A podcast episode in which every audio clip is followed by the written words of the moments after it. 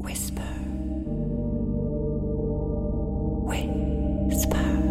Hello, c'est Alice et vous écoutez Whisper, le podcast qui murmure à l'oreille de la génération Z.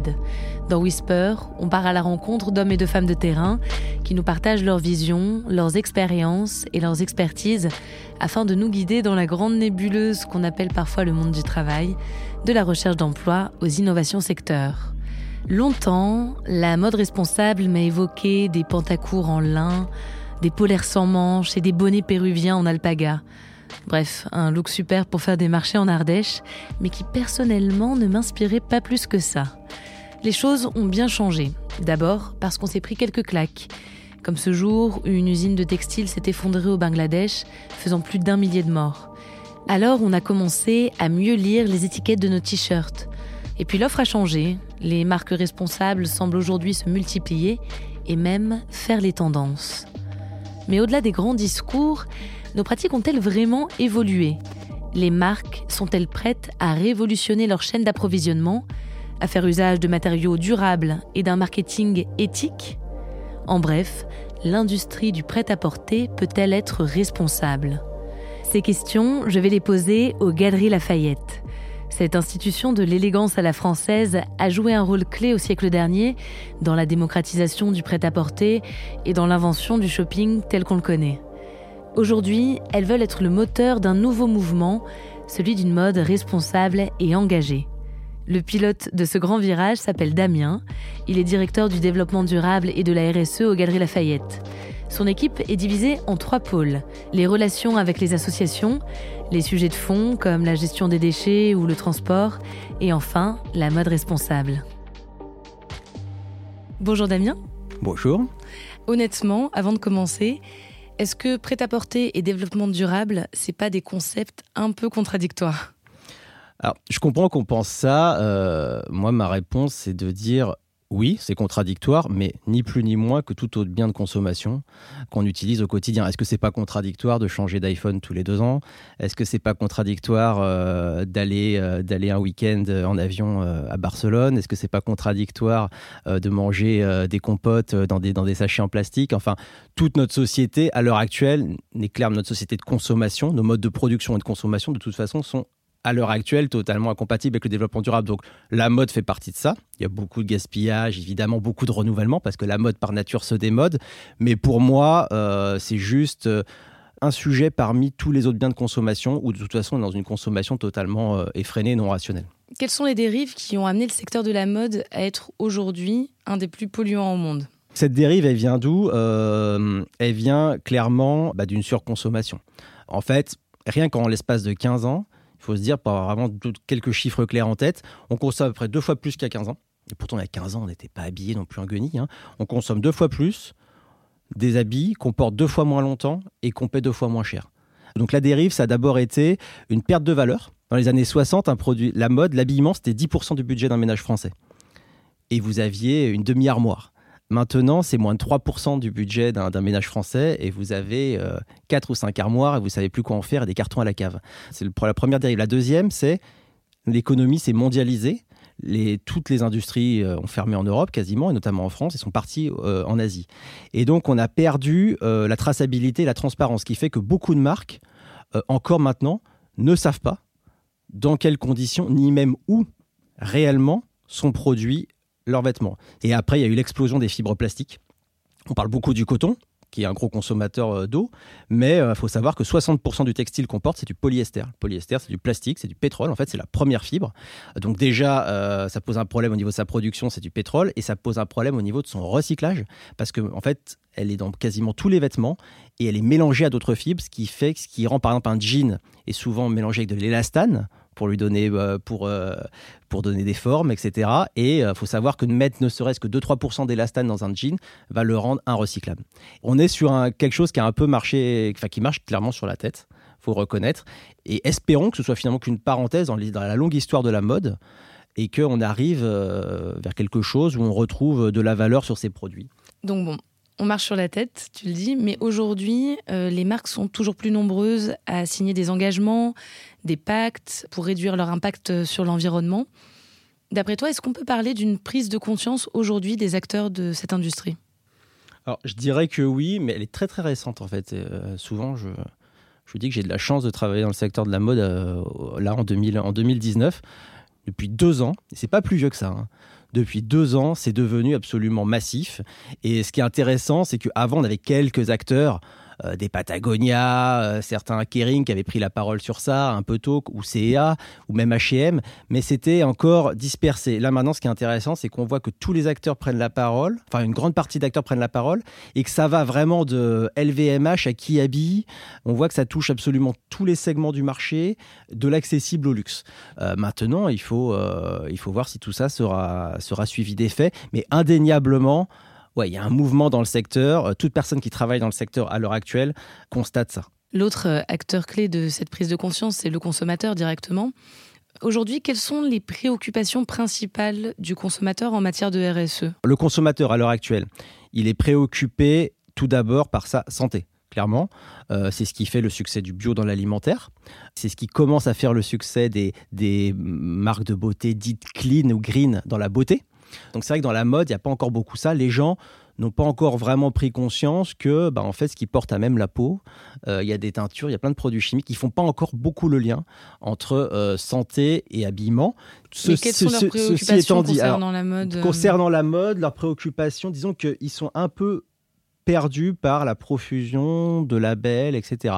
Donc pour eux, le local, c'est un peu un super label. Local veut dire pour beaucoup de gens, bah, bien au niveau social, bien au niveau environnemental, même si en fait c'est quand même un peu plus compliqué que ça.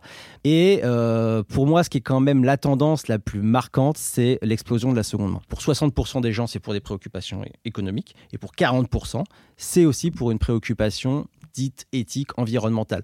En fait, ce qu'il faut comprendre, c'est que la consommation responsable, elle se fait jamais euh, toute seule. Il faut toujours qu'il y ait plusieurs bénéfices associés, ou au niveau du prix, ou au niveau du style, ou au niveau de ce que ça renvoie sur soi.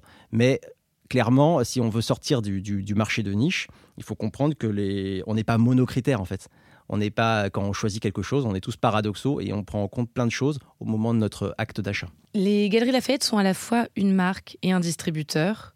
Tu dirais que cette euh, double casquette vous donne une responsabilité, un rôle particulier dans tous ces bouleversements? Le fait d'être à la fois marque et distributeur, pour moi, c'est une force parce que être une marque, ça permet d'abord de connaître les sujets, de se confronter aux difficultés, de balayer devant sa porte et d'être beaucoup plus crédible quand on va voir les autres marques. Parce qu'on leur dit bah oui on, sait en fait parce que nous aussi on l'a fait. On sait que c'est pas facile. On connaît euh, on connaît les difficultés. Nous on a tout, appris en travaillant sur la Marguerite Lafayette. C'est en travaillant sur la Marguerite Lafayette en essayant de la rendre plus responsable qu'on a identifié les bons critères de sélection de responsabilité pour les autres marques. Vous avez lancé en 2018 un plan d'action qui s'appelle Go for Good. En quoi ça consiste et comment ont réagi vos partenaires euh, au lancement de, ce plan? Go for Good, c'est un programme effectivement qu'on a lancé en, qu'on a lancé en 2018 qui part d'un constat que les il se passe des choses, les marques bougent, mais euh, le consommateur est perdu et souvent en fait les marques ont peur de prendre la parole aussi. Nous, on s'est dit, bah, très bien, on va créer un label. Un label s'appelle Go for Good, qui repose sur trois piliers l'environnement, le social et le local, local euh, Made in France. Et on va sélectionner les produits des marques selon des critères, des, critères sérieux, objectifs, exigeants. On a fait un cahier des charges donc spécifique. Il y en a un pour le textile, un pour la joaillerie, un pour la beauté, un pour le cuir. Et on a envoyé ça à toutes nos marques. Au début, ça a été très dur. Parce qu'en fait, il y a quelques marques, bien sûr, euh, qui étaient déjà positionnées sur ce sujet, qui étaient ravies. Et beaucoup, la plupart des marques, faut le savoir, euh, ont des produits en recyclé, en bio, euh, etc. Mais c'est une petite partie de leur collection. Et donc la grande crainte était, oui, mais on va me dire pourquoi tout ne l'est pas? Crainte du, bad buzz, en fait, crainte du bad buzz. Et nous, on leur a dit, il n'y aura pas de bad buzz à partir du moment où tout est clair, et les règles du jeu sont claires, et on est sincère vis-à-vis -vis du client. À partir du moment où vous dites, bah voilà, c'est tel jean tel produit qui est en telle matière responsable et que vous racontez pas d'histoire sur la marque est responsable, c'est dans, dans mon ADN depuis ma naissance, etc., etc., les gens peuvent comprendre que quand on est une très grande marque, on ne se transforme pas d'un état de business as usual à euh, marque responsable en un claquement de doigts du jour au lendemain. Et finalement, la bonne surprise, ça a été qu'on a eu plusieurs centaines de marques qui, en septembre 2018, ont accepté de jouer le jeu. Et ce qui était à l'origine un coup d'essai, euh, est devenue euh, une stratégie de long terme, puisque maintenant, euh, Go for Good, c'est toute l'année. On a des objectifs à 2024. Euh, on veut que 25% de l'offre de nos magasins soit Go for Good d'ici d'ici 2024. On pense vraiment que c'est ça peut être un axe de différenciation intéressant pour les galeries Lafayette. Il faut qu'on soit sur sur mode désirabilité, responsabilité. Quelles sont d'après toi les qualités humaines et professionnelles qui sont absolument nécessaires pour travailler sur le développement durable dans le secteur de la mode aujourd'hui Bon, déjà, il faut de la résilience, clairement. Surtout quand on est en entreprise, il bah, faut être persévérant. faut pas lâcher, c'est la première, euh, c'est la première chose. Il faut, faut pas être dogmatique non plus. C'est-à-dire, ça ne sert à rien de tenir un discours euh, d'ONG dans une entreprise. Il faut, à un moment, bah, l'entreprise, et euh, c'est normal, elle doit aussi avoir une rentabilité. Elle doit aussi payer les salaires de ses employés en fin de, mois. Et il faut quand même arriver à lier ces sujets-là au business. Ou sinon, bon, vous êtes dans le mécénat, euh, c'est bien, hein, vous faites du mécénat, euh, mais ça ne change pas les choses. Donc il faut absolument quand même arriver à faire ce lien business. Je pense que c'est la première qualité qu'il faut avoir. Après, il faut, faut arriver à être extrêmement généraliste. Il faut être capable de parler euh, à tout le monde et il faut arriver à jouer également sur différents registres. Il faut être, être très opérationnel, mettre les mains dans le cambouis et être capable d'être également extrêmement stratégique pour aller parler à un COMEX. Donc voilà, c'est un poste un peu, un peu particulier qui nécessite aussi de, je pense, euh, bah, d'avoir une, conviction chevillée au corps malgré tout, parce qu'il y a des jours où on a des réussites et puis il y a des jours où clairement, des fois, euh, on recule, on a, toujours envie que ça avance plus vite, plus loin. Euh, mais ce qui est toujours important, je pense, c'est de regarder dans le rétroviseur et de, voir le chemin qui a été, qui a été parcouru. Pour faire du chemin, on peut donc compter sur des équipes RSE performantes au sein des grandes enseignes. Mais comment intégrer le développement durable aux autres métiers? Roxane est responsable marketing aux Galeries Lafayette. Son job, c'est mettre en place une stratégie marketing sur l'année. C'est raconter une histoire qui s'appuie sur des opérations commerciales ou des opérations images. Et son job, c'est désormais aussi d'intégrer la RSE à toute cette stratégie. Bonjour Roxane. Bonjour. Bon, Roxane, pour commencer, je vais te poser une question un peu bête. Le développement durable, est-ce que c'est tendance ou pas tendance? C'est super tendance. Clairement, c'est super tendance et tant mieux. Euh, après, euh, faut pas que ça soit que tendance et ça ne le sera pas, j'en suis convaincue, parce que les préoccupations sont bien là. Donc c'est euh, une tendance qui sera durable. Et toi, tu l'observes dans ton métier depuis euh, combien de temps et sous quelle forme? Je l'observe depuis, on va dire, deux ans surtout. ça fait ouais, bien deux ans que ça devient un vrai sujet en fait. C'est pas juste on en parle comme ça, euh, c'est concret et ça se transparaît par euh, une direction RSE qui, euh, qui est beaucoup plus visible qu'elle l'était auparavant, des séminaires RSE aussi dans l'entreprise. Donc ça, d'un point de vue interne, en fait, il y a eu des gros changements aussi qui ont été mis en place, des objectifs, donc de manière très très concrète. chaque début d'année, on a des objectifs qui sont fixés aux salariés, on a des objectifs qui touchent du coup au RSE depuis, depuis deux ans. Et en marketing euh, opérationnel, quels peuvent être euh, les objectifs justement liés euh, à ces nouvelles préoccupations? Alors, l'objectif numéro un du marketing, c'est de vendre des choses. Donc, en fait, mon premier objectif, moi, en termes de marketing, ça va être de mettre en avant notre offre Go for Good, tout simplement, déjà. Et après, ça va être de manière plus simple dans nos outils, de communication, les supports de communication, donc le papier, par exemple. Aujourd'hui, on utilise du papier recyclé, que ce soit pour nos PLV, nos mailings également. Euh, ça va être les goodies, parce qu'on fait toujours des goodies en marketing. Donc, euh, dans quelle matière sont faits nos goodies, où ils sont faits. Donc, ça, c'est assez challengeant. Ça paraît peu comme ça, mais en termes de coûts, euh, que ce soit sur les goodies ou tout ce qui est identité visuelle, la production de PLV, des vitrines, etc., c'est des gros sujets qui nous impactent sur créer un décor il faut pouvoir le réutiliser derrière, comment on peut optimiser nos investissements. Donc il y a plein de choses qui sont mises en place. Donc tu parles de hum, convaincre le client, le consommateur. Est-ce qu'aujourd'hui, euh, les clients changent réellement leurs pratiques ou est-ce que ça va prendre encore un peu de, temps euh, pour toi pour passer euh, d'un discours aux actes? Je suis assez optimiste et assez rassurée parce qu'on a fait des études notamment auprès de notre clientèle pour voir justement leur appétence à cette mode responsable, on voit que nos clients les plus fidèles achètent des produits Go for Good et ils sont plus, plus nombreux euh, cette année que l'an dernier. Donc euh, ça va dans le bon sens assez rapidement. On voit aussi que le chiffre d'affaires, donc c'est lié aux clients Go for Good, augmente plus vite que le chiffre d'affaires non Go for Good sur nos opérations spécifiques RSE. Donc le client voilà, en tout cas, il a envie. Donc le défi qu'on a, c'est montrer que on peut être responsable de qualité et à prix raisonnable, parce que le prix reste quand même important, et ça je l'entends tout à fait. On n'a pas tous le luxe d'acheter de la mode responsable. Et une des clés, euh, c'est peut-être euh, plutôt que le prix, c'est de changer donc ses habitudes de consommation en consommant moins, justement. Comment est-ce que euh, tu adaptes des choses comme les soldes, mhm. qui sont quand même faites pour, pour consommer, acheter, acheter plus et moins cher, à un marketing responsable? Ça, c'est n'est pas une question facile. Nous, ce qu'on fait, c'est qu'aujourd'hui, en dehors des périodes promotionnelles, on va créer des choses qui sont responsables. Après, parler de responsabilité sur les opérations promotionnelles, c'est un peu euh, casse-gueule. Parce qu'on ne peut pas dire. Euh, alors, oui, on prône la déconsommation, mais on fait euh, le Black Friday. C'est pas évident. Hein, c'est. On, y réfléchit, on a, on a essayé de, on avait pensé à des choses du type pendant les soldes par exemple, on peut vous proposer de ramener des vêtements c'est ce qu'on avait fait sur les 3J. Donc, euh, c'était des, logiques de bonusing, en fait. Euh, ramener des vêtements avant d'en racheter. Et nous, on s'occupe de les recycler.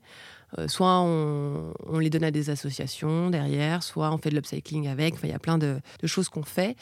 Donc, ça, c'est une première piste. Après, on n'a pas créé des produits en plus pour faire les soldes. Ça, c'est des produits qui sont vendus toute l'année et qui se retrouvent en solde parce que tout n'a pas été vendu. Et donc, on les, on les brade pour pouvoir écouler les stocks. Pour le consommateur, comment est-ce qu'on fait la différence entre une enseigne qui s'engage vraiment mhm. et une qui fait du greenwashing? Parce que quand on regarde les publicités, euh, toutes, euh, toutes les marques, euh, que ce soit dans, dans, la mode ou ailleurs, sont écolos, sont responsables. C'est pas facile de s'y retrouver. Le greenwashing, en plus, c'est un sujet pareil intéressant parce que c'est, on parle de perception qui est très personnelle parce qu'en fonction de notre culture et nos attentes, on n'aura pas les mêmes attentes, voilà, de la part d'une marque. Donc déjà, je pense que il faut regarder s'il y a une direction RSE dans l'entreprise. Parce que s'il y a une direction RSE, ça veut dire que l'entreprise y croit et investit déjà vraiment pour, euh, pour le sujet. Est-ce qu'ils ont un site dédié ou est-ce que sur leur site, il y a euh, une partie corporate qui explique en fait quel est l'engagement de l'entreprise? Est-ce qu'ils sont engagés auprès d'associations? Euh, Est-ce qu'ils parlent de projets mis en place? Donc, est-ce qu'il y a des projets depuis combien de temps aussi Ils sont engagés Est-ce qu'ils mettent en place des projets caritatifs, par exemple? Et toi, dans l'exercice de ton travail, tu es directement en contact avec des associations? Oui, ça peut arriver. Et comment des associations donc militantes se positionnent par rapport à des géants de, la mode? Est-ce qu'il y a une méfiance? Est-ce que Oui, bien sûr, parce qu'ils ont leur image, donc euh, ils ont leur image qui est importante et il ne faut pas qu'ils s'associent, donc ils étudient qui on est. Après, l'avantage, c'est que grâce à notre direction RSE, on est plutôt euh, bien euh, outillé pour présenter euh, le groupe et son engagement. Et euh, on a une crédibilité aujourd'hui qui est, qui est forte, qui nous aide en fait à mettre en place des partenariats. Donc on est assez à l'aise en fait aujourd'hui. Hein. Concrètement, moi quand je vais, je vais aborder une association, je suis plutôt à l'aise. D'après toi, quelles sont les grandes évolutions à prévoir à l'avenir dans, dans notre rapport à la mode et quels sont les grands défis qu'une enseigne comme la vôtre doit relever en termes de marketing? Le défi, c'est comment euh, le grand magasin, qui est quand même qui peut être un temple de la consommation, euh, évolue dans, ce, dans ce monde-là, répond aux attentes consommateurs. Euh, comment on accompagne le consommateur aussi dans ce changement. Et je pense que l'attente numéro un, c'est d'être transparent. Donc, comment j'arrive à être assez transparent pour être écouté, légitime, crédible? Et très personnellement, ça t'apporte quoi dans ton parcours professionnel de prendre en compte euh, ces enjeux sociaux, environnementaux? Est-ce que c'est quelque chose euh, qui te nourrit ou est-ce que c'est un frein à l'exercice de ton métier? Non, Au contraire, ça, me nourrit, ça me donne du sens aussi. C'est, euh, on a tous des valeurs en fait. Hein. Ce qu'il faut savoir, c'est que derrière les marques, il y a des humains ça me donne du sens. Je me dis, bah voilà, je cherche à quelque chose, je cherche à, donner euh, une image euh, qui change aussi euh, à la mode, parce que la mode, moi, je trouve que c'est c'est important quand même mm. pour nous. donc, c'est montrer que en fait, on peut continuer à acheter de la mode en faisant attention à nous et à notre environnement. Acheter de la mode, c'est aussi un métier. Atika est acheteuse aux Galeries Lafayette depuis 2014. Elle a exploré le prêt-à-porter, les chaussures et tout récemment la lingerie. Atika, c'est celle qui travaille au plus près du produit. Bonjour Atika. Bonjour Alice. Atika, en tant qu'acheteuse, tu es en contact direct avec les fournisseurs. Quelle est ta méthode pour reconnaître un fournisseur responsable? Alors, on, a différentes méthodes. Euh, bien entendu, il faut être curieux quand on est acheteur, donc on pose beaucoup, beaucoup de questions. On leur demande d'où vient le produit, à quelle matière première euh, est utilisée pour faire le produit, mais on se base surtout sur un cahier des charges qui est très spécifique, que l'équipe euh, développement durable a effectué pour, pour l'équipe des acheteurs, qui nous aide justement à, à, choisir les critères. Chaque acheteur a été formé, chaque équipe d'achat a été formée, et dans chaque équipe d'achat, il y a un référent euh, euh, RSE qui est euh, le lien direct avec les équipes d'experts de Damien Pelé et les acheteurs du secteur on s'est rendu compte avec des, un peu des scandales que certaines marques n'avaient pas vraiment de regard sur les conditions de fabrication de, de leurs vêtements. Est-ce que c'est quelque chose qui a évolué aujourd'hui? En fait, on est, on est clairement sur euh, une évolution de la, transparence de la chaîne de production, justement, où on a quand même deux niveaux aujourd'hui.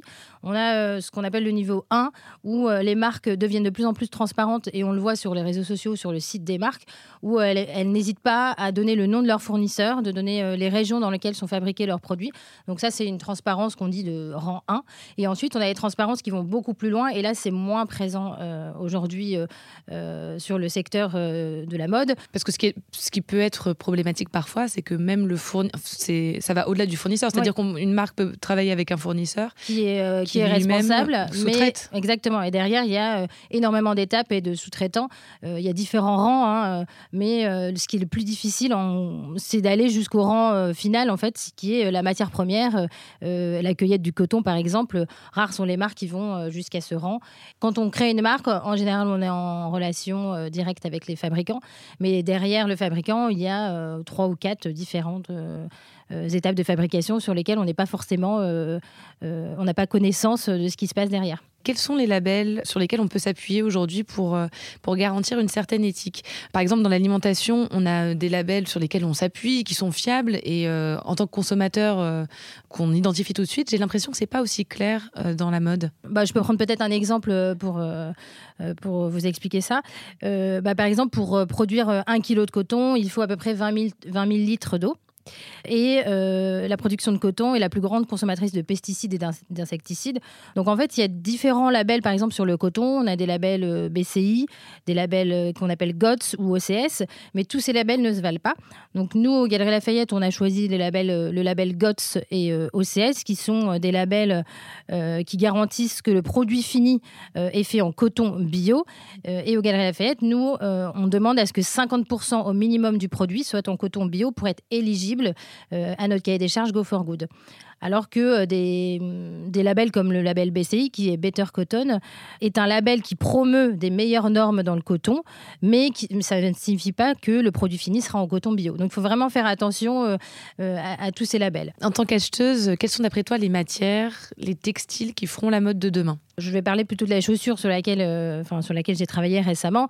On a eu l'arrivée de pas mal de matières innovantes comme euh, la pignatex. Une pignatex, c'est euh, fait à base de, déchets d'ananas, euh, par exemple, ou même on a eu du champignon qui est encore à l'état de recherche et développement, ou même des cuirs qui sont faits à partir de raisins des matières plutôt faites, à partir de raisin, puisqu'on ne peut pas appeler ça du cuir. Après, je ne dirais pas que c'est l'avenir, c'est innovant. Donc, euh, je pense qu'il faut encore euh, rechercher euh, la durabilité de ce genre de produit, mais c'est plutôt intéressant et c'est prometteur pour l'avenir. Mais l'avenir, je dirais que c'est plutôt les matières recyclées. Aujourd'hui, il y a différentes matières qui, sont nées hein, du recyclé, comme le PET recyclé qui est fait à partir de, bouteilles de plastique euh, issues des océans. On a notamment une petite marque euh, Corail, euh, une marque marseillaise, qui justement a fait toute une collaboration avec les pêcheurs marseillais pour récupérer des bouteilles de plastique et en créer des, baskets. Donc ça c'est plutôt intéressant. Et il y a également l'éconil qui est fait à partir de filets de pêche recyclés pour créer des fils de nylon. Et ça c'est utilisé plutôt dans les maillots de bain. Je sais qu'Adidas a fait un maillot de bain en éconil également. Et on peut avoir aussi d'autres matières recyclées comme la laine. Euh, et il y a une petite marque française, Ubac, qui justement qui travaille sur euh, des baskets en, laine recyclée. C'est plutôt intéressant et je pense que c'est ça l'avenir, euh, le recyclage et le upcyclage. Et quelles sont les matières qu'il faut absolument proscrire d'après toi? Bah, je dirais que c'est plus, pas une matière en particulier, bon, à part le plastique, le PVC, mais euh, c'est plutôt euh, les méthodes de fabrication. Aujourd'hui, euh, sur, par exemple, sur la chaussure, le cuir pollue énormément. Donc, ce qui serait intéressant de voir, c'est de travailler plutôt avec des, cuirs qui sont tannés de manière végétale ou des cuirs sans chrome, par exemple. C'est plutôt les procédés de fabrication qu'il faut faire évoluer. On en a déjà un petit peu parlé avec le plan Go for Good. Tu déniches, tu valorises des marques responsables. Quelles sont les différentes étapes pour toi en tant qu'acheteuse? On va aller dans les salons, euh, salons de la mode, le Who's Next, le Tranoï, etc. On va aussi euh, beaucoup chercher sur Instagram parce que euh, les jeunes marques responsables, on les trouve surtout sur Instagram aujourd'hui. On va poser beaucoup de questions. On va, va pas hésiter à rencontrer les marques, les faire venir au siège ou même nous nous déplacer. Et souvent en relation avec l'équipe d'experts RSE qui nous accompagne assez souvent dans nos rendez-vous pour justement nous aider sur le côté plus technique. Maintenant, on s'aide beaucoup du cahier des charges euh, qui a été créé pour justement euh, poser les bonnes questions euh, pendant nos rendez-vous. Est-ce que tu peux me donner euh, un exemple concret d'un produit que tu as repéré et que tu as voulu valoriser? Ben, Récemment, on a la marque euh, qui est une marque de basket. Euh, donc, c'est deux jeunes Français d'une école de commerce, je pense à Nantes, qui ont créé donc cette marque. Donc, c'est une marque de basket qui est fait donc qui en plus qui correspond à plusieurs de nos critères de notre cahier des charges, puisque c'est une marque qui est faite avec en cuir mais avec du tannage végétal. elle est fabriquée par des minorités au Vietnam et euh, une partie du chiffre d'affaires est reversée pour euh, créer des écoles. Donc c'est vraiment euh, une marque qui est plutôt responsable. Donc il y a eu tout un accompagnement de cette marque au sein des Galeries Lafayette. On a fait un test sur un magasin. On a vu que ça partait plutôt bien, donc j'ai commencé à la développer sur d'autres magasins et aujourd'hui le chiffre d'affaires est plutôt prometteur. On n'a pas tout de suite rentré la marque euh, au sein des Galeries Lafayette. J'ai suivi l'évolution de la marque. Elle n'était pas encore prête euh, il, y a, il y a deux ans, justement. Parce qu'il faut ensuite que ça suive.